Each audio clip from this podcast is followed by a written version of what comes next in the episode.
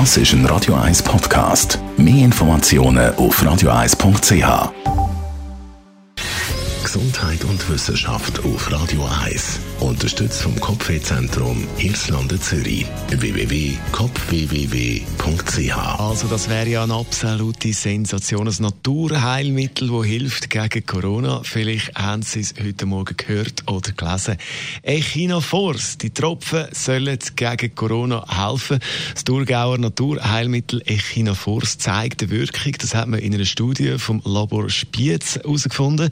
Jetzt muss man natürlich sagen, das Ganze ist nicht an Menschen getestet worden, sondern man hat einfach in einer Schale Echinofors Tropfen mit dem Coronavirus zusammengemischt und hat gesehen, da gibt es eine Wirkung. Echinofors hat das Virus abtötet. Ob das Naturheilmittel auch bei Menschen gegen Corona wirkt, das muss man jetzt eben zuerst noch herausfinden, beziehungsweise muss nachgewiesen werden. Aber eben, es wäre natürlich eine Sensation, wenn das so wäre. Wir werden die Meldung noch ein bisschen genauer anschauen, kritisch und einschätzen mit verschiedenen Stimmen, was da dran ist. Und wir fragen natürlich auch, gibt es bereits schon einen Ansturm auf die Echinofors-Tropfen vom A-Vogel in der Apotheke? Das ein bisschen später am Mittag. Theo bei uns hier bei Radio 1. Radio 1. Das ist ein Radio 1 Podcast. Mehr Informationen auf radio1.ch.